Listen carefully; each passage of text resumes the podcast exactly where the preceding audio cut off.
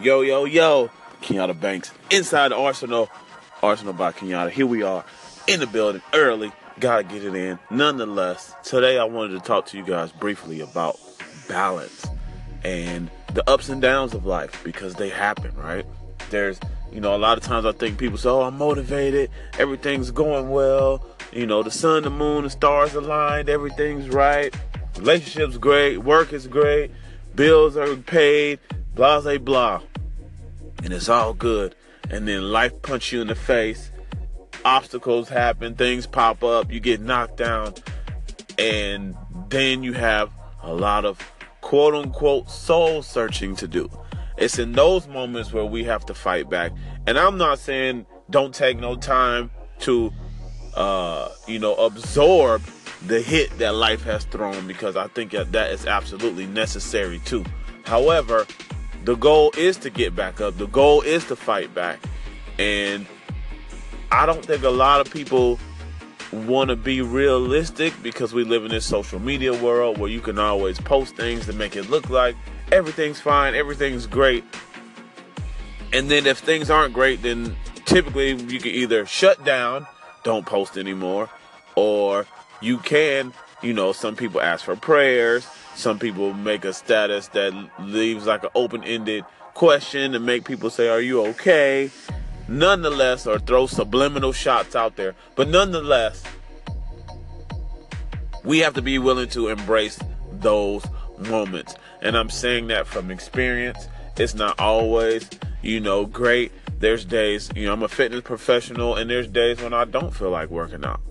There's days when I don't want to go. There's days when I don't work out and I don't go to the gym. Balance. Recently, I was um, in the gym and I was filming. I do this thing called Moves of the Day, and I'll film like multiple moves in one session.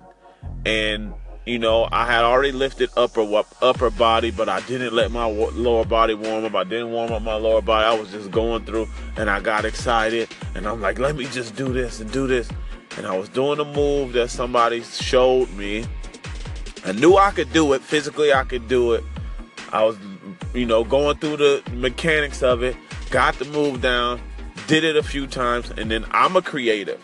So the way my mind works is how do I break this move down to the lowest common denominator? And then build it up to what you see as the end result. So I'm like, bet I'm gonna film that part too. I'm gonna start basic, and I'm gonna go intermediate, then I'm gonna go kind of difficult, and then I'll go extreme and I went extreme. Uh, more than enough. I had already did it. I should have just stopped, right? And then I told myself, no, you gotta do it facing the other way so they could really see your, you know, you kick your leg out, blah, blah, blah. And my second to last rep of this move, I kind of felt something pull in my, my hamstring, just a little bit. And I was like, oh, let me just do one more. And that one more, I, I did it and in the middle of it, I pulled my hamstring. Now, I don't think it's a bad pull, but it's a pull nonetheless. And so, me as a fitness professional, I teach my own Arsenal HIIT classes. I had to change the way I teach because typically I do the workout to some degree. I don't do it all, but I like to show more than just tell people what to do. I want to show them what they should be doing and give them options. But because now I've pulled or semi pulled or strained my hamstring, now I have to step back and be mindful of how I move and what I'm doing because it's not all the way healed. And the point of me saying that is sometimes something's going to happen, even when you're on the up and up, that's going to stop you in your tracks or slow you down. One, so you can appreciate what you can do. And two, for you to pay more attention to the things that are going on. I needed to be more mindful of, hey, you didn't warm up today.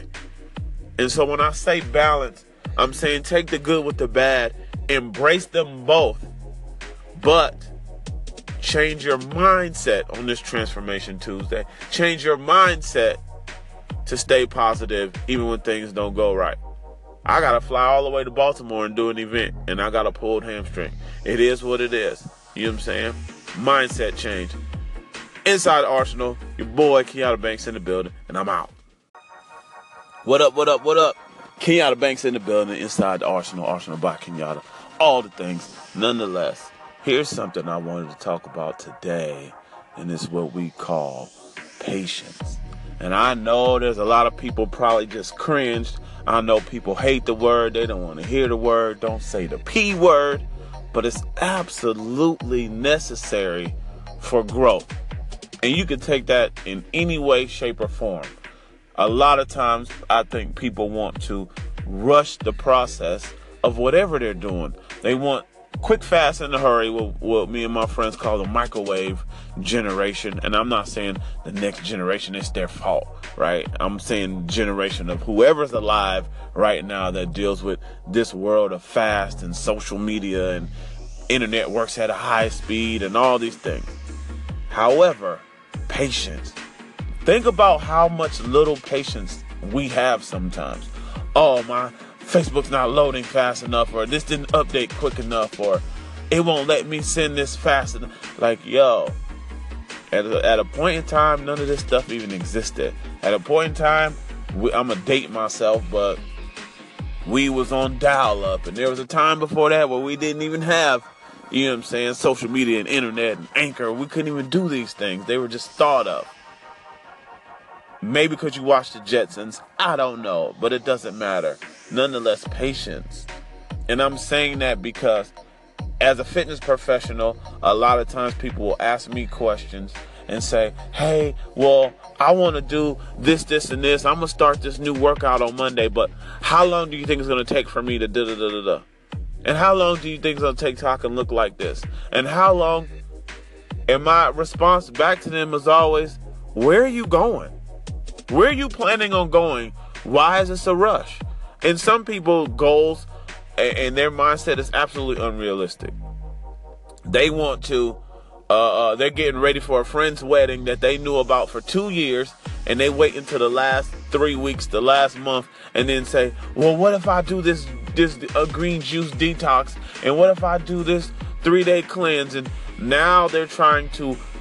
You had two years you should have been working out one day at a time, one workout at a time, eating a certain way, one meal at a time over the two years. Nope. Now you want to take two years and put it into 24 days or however long, right?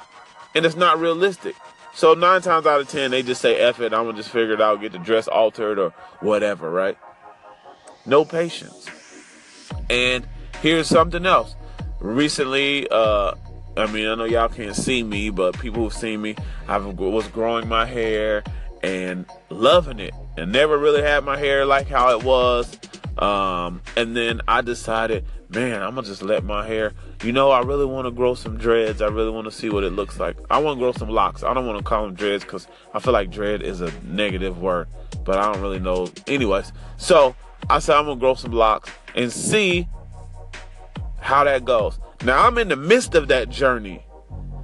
And I can't expedite. Well, now they got male weaves and all that, but I ain't doing that. I'm old school. So I'm in the midst of this journey saying, yeah, this is what I want. I had to get my my my hairstyle before this. I had to get it all undone and untangled and whatever. And then learn the process of how do you lock your hair up? What does that look like?